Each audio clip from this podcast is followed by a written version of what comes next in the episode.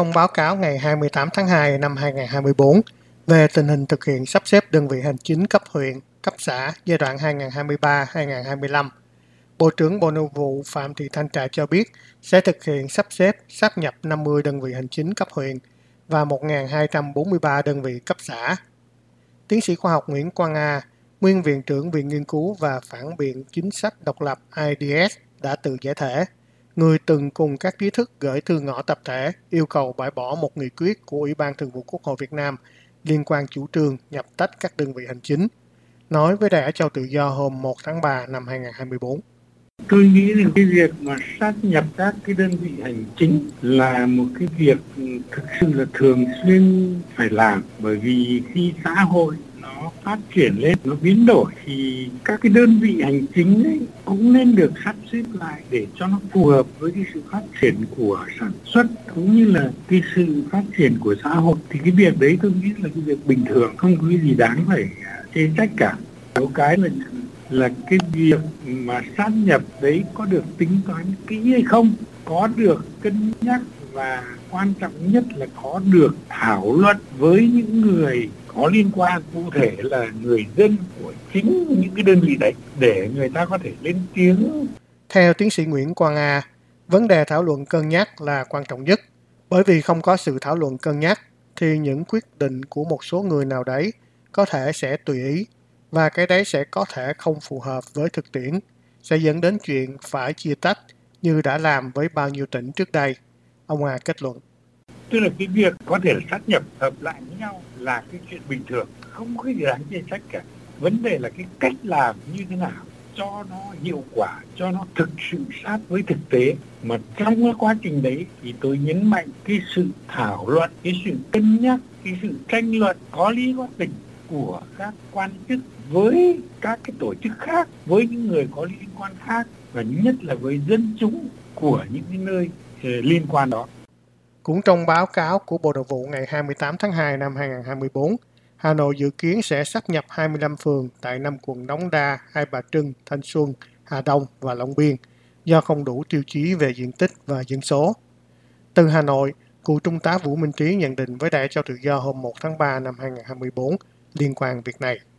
Thứ nhất là về mặt số lượng đơn vị hành chính ấy, thì Việt Nam hiện nay là chia quá nhỏ và quá nhiều. Một nước lớn như là Trung Quốc Ờ, về dân số thì gấp khoảng mấy lần Việt Nam về diện tích thì cũng gấp khoảng 30 lần. Thì cái số lượng đơn vị hành chính cấp tỉnh ấy thì họ chỉ có khoảng bằng một nửa số lượng tỉnh của Việt Nam rồi đơn vị hành chính nó quá nhỏ như vậy thì là cái bộ máy công và những người hưởng lương từ ngân sách nhà nước ấy, trong bộ máy hành chính thì nó là quá lớn.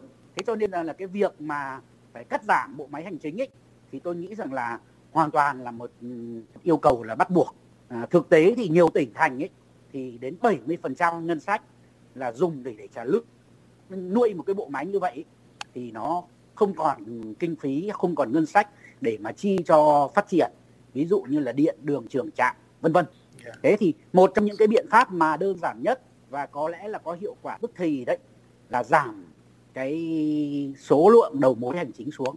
Ví dụ như nhập xã nhập tỉnh nhập huyện à, à, vân vân tiến hành thì tôi thấy đó là một xu hướng đúng. Tuy nhiên ông Trí cũng bày tỏ lo ngại việc nhập tỉnh xong lại tách ra như hồi sau năm 1975 nhập xong lại tách xong bây giờ lại nhập ấy thì có vẻ là một cái vòng nó hoàn toàn là quẩn quanh và giải cái bài toán đấy thì tôi thấy nó chưa thật sự triệt để. Theo như tôi ấy, tóm lại là nó, nó manh mún nó không có một giải pháp tổng thể. Tôi nghĩ rằng là nếu mà nghiên cứu kỹ thì bộ nội vụ cũng như là phải chính phủ hay là quốc hội đấy phải đưa ra một cái phương án cuối cùng ví dụ như là Việt Nam sẽ gồm bao nhiêu đơn vị hành chính yeah. Dạ. từ những đơn vị hành chính trực thuộc đấy cấp tỉnh đấy thì ở dưới mỗi tỉnh sẽ gồm bao nhiêu huyện gồm bao nhiêu xã mà từ đó có cái lộ trình cắt giảm cho yeah. nó phù hợp sau năm 1975 Việt Nam đã sát nhập nhiều tỉnh thành nhưng đến năm 1989 một số tỉnh lại được tách ra như tỉnh Bình Trị Thiên được tách ra làm ba tỉnh Quảng Bình, Quảng Trị và Thừa Thiên Huế Tỉnh Nghĩa Bình được tách ra thành Quảng Ngãi và Bình Định. Tỉnh Phú Khánh được tách ra thành tỉnh Phú Yên và Khánh Hòa. Tới năm 1991, hàng loạt tỉnh sáp nhập trước đó tiếp tục được chính phủ Việt Nam cho tách ra như tỉnh Hà Sơn Bình, tách ra thành tỉnh Hà Tây và tỉnh Hòa Bình. tỉnh Hà Nam Ninh tách ra thành tỉnh Nam Hà và tỉnh Ninh Bình. Tỉnh Nghệ Tĩnh tách ra thành tỉnh Nghệ An và tỉnh Hà Tĩnh. Vào năm 1997, một số tỉnh tiếp tục được chia tách như Bắc Thái, tách thành Bắc Cạn và Thái Nguyên. Tỉnh Hà Bắc tách thành tỉnh Bắc Giang và tỉnh Bắc Ninh. Tỉnh Nam Hà tách ra thành tỉnh Hà Nam và tỉnh Nam Định. Tỉnh Hải Hưng tách ra thành tỉnh Hải Dương và tỉnh Hưng Yên. Đến năm 2004, tỉnh Đắk Lắk tách thành tỉnh Đắk Nông và tỉnh Đắk Lắk. Tỉnh Cần Thơ tách thành tỉnh Hậu Giang và thành phố Cần Thơ. Tỉnh Lai Châu tách ra thành tỉnh Lai Châu và tỉnh Điện Biên. Và đến giữa năm 2008, Quốc hội đã biểu quyết thông qua nghị quyết sắp nhập tỉnh Hà Tây, bốn xã tỉnh Hòa Bình và huyện Mê Linh thuộc tỉnh Vĩnh Phúc về thành phố Hà Nội. Nhưng hiện nay, nhà nước Việt Nam lại tách một số quận của thành phố lớn để lập thành phố trực thuộc thành phố, đơn cử như thành phố Thủ Đức thuộc thành phố Hồ Chí Minh. Cũng liên quan việc sắp nhập huyện xã, Bộ Công an hôm 28 tháng 2 năm 2024 đã kiến nghị nên đổi căn cước công dân sau sắp nhập huyện xã. Liên quan việc phải làm lại căn cước công dân, ông Trí nói. Tất cả các việc ấy, thì họ làm có vẻ như là chạy theo tình huống, không có nghiên cứu cụ thể rõ ràng. Trong vòng mấy năm qua ấy, đã đổi từ chứng minh nhân dân sang căn cước công dân nó đổi đến lần thứ hai hoặc thứ ba gì đấy. Rồi là vừa cái căn cước cái mẫu căn cước mới đưa lên ấy thì dân tỉnh đã phát hiện ngay ra là những cái từ sơ đẳng ví dụ như là đặt tên bằng tiếng Anh đấy là cũng viết sai lỗi chính tả.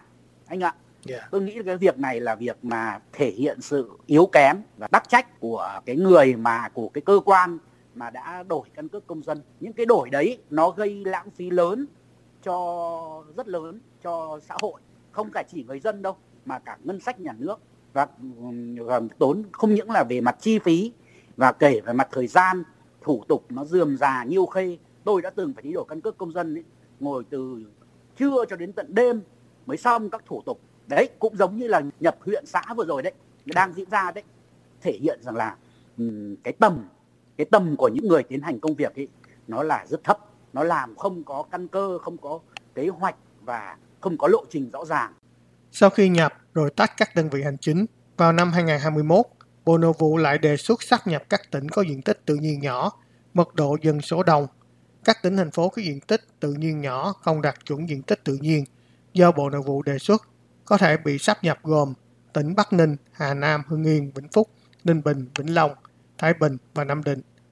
Vào tháng 8 năm 2023, một thư ngõ tập thể của các nhóm nhân sĩ trí thức và cùng chúng yêu cầu bãi bỏ một nghị quyết của Ủy ban Thường vụ Quốc hội Việt Nam và các văn bản nhà nước liên quan chủ trương nhập tách các đơn vị hành chính gây tranh cãi và bị cho là gây đảo lộn xã hội và lãng phí công sức tiền bạc của người dân, đồng thời có thể để lại những hậu quả tiêu cực lâu dài tại Việt Nam. Để tìm hiểu thêm ảnh hưởng về kinh tế xã hội trong việc sáp nhập huyện xã, đã cho tự do hôm 1 tháng 3 năm 2024, liên lạc tiến sĩ Lê Đăng Doanh, nguyên viện trưởng Viện Quản lý Kinh tế Trung ương từ năm 1993 đến năm 2002 và được ông giải thích.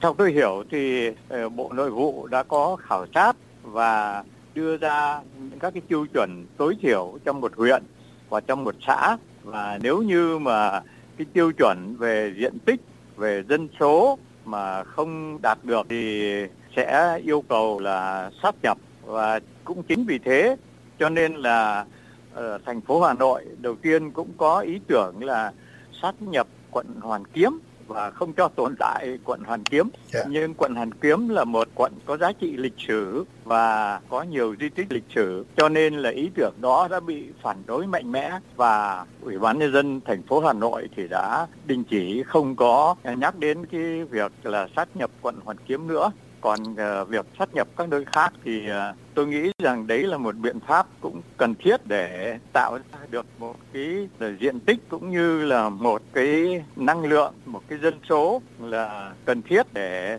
giảm cái bộ máy hành chính. Tuy nhiên theo ông Doanh, việc sát nhập này sẽ tác động đến các công chức, viên chức của các huyện và các xã được sát nhập. Do đó ông Doanh cho rằng phải có những biện pháp, chính sách để hỗ trợ các công chức viên chức ở đó cũng theo tiến sĩ Lê Đăng Doanh, nên có sự bàn bạc cụ thể và đặc biệt nên xem xét phương án sử dụng các trụ sở thừa ra sau khi sắp nhập. Nếu không được sử dụng thì phải giao cho các cơ sở y tế các cơ sở xã hội, giáo dục vân vân để có thể sử dụng một cách hợp lý, tránh lãng phí các cơ sở đã được xây dựng như vậy.